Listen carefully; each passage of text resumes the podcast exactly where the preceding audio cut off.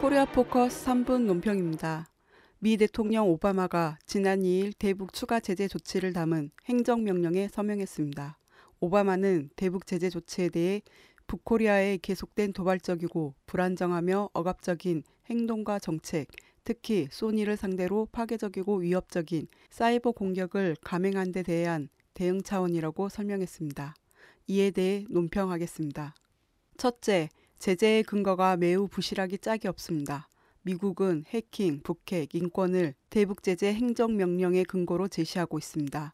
오바마는 이번 조치가 필요한 이유로 북의 소니 픽처스에 대한 해킹과 영화, 인터뷰 상영 저지 협박과 북의 핵미사일 프로그램 저지를 규정한 유엔 안전보장이사회 결의안의 위반, 심각한 인권 침해 등 세 가지를 들었습니다.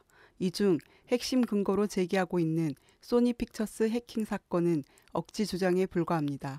이미 미 사이버 보안업체 노스코프가 소니 해킹의 배후에 북코리아가 있지 않다고 밝혔으며 여러 전문가들이 북코리아를 지목할 뚜렷한 근거가 없다고 주장하고 있습니다.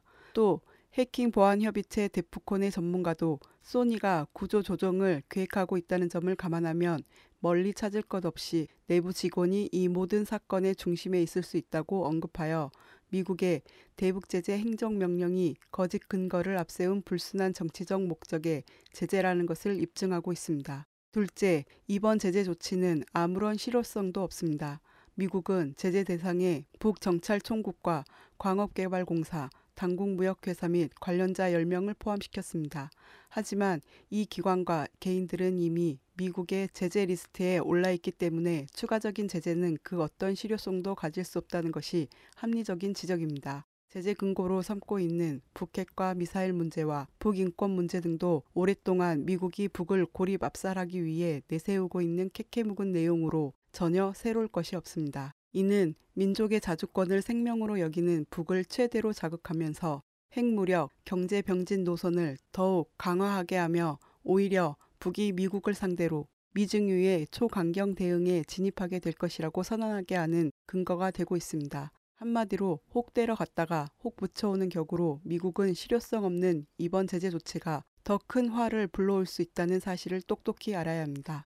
셋째, 정부는 미국의 장단에 덩달아 춤추지 말아야 합니다.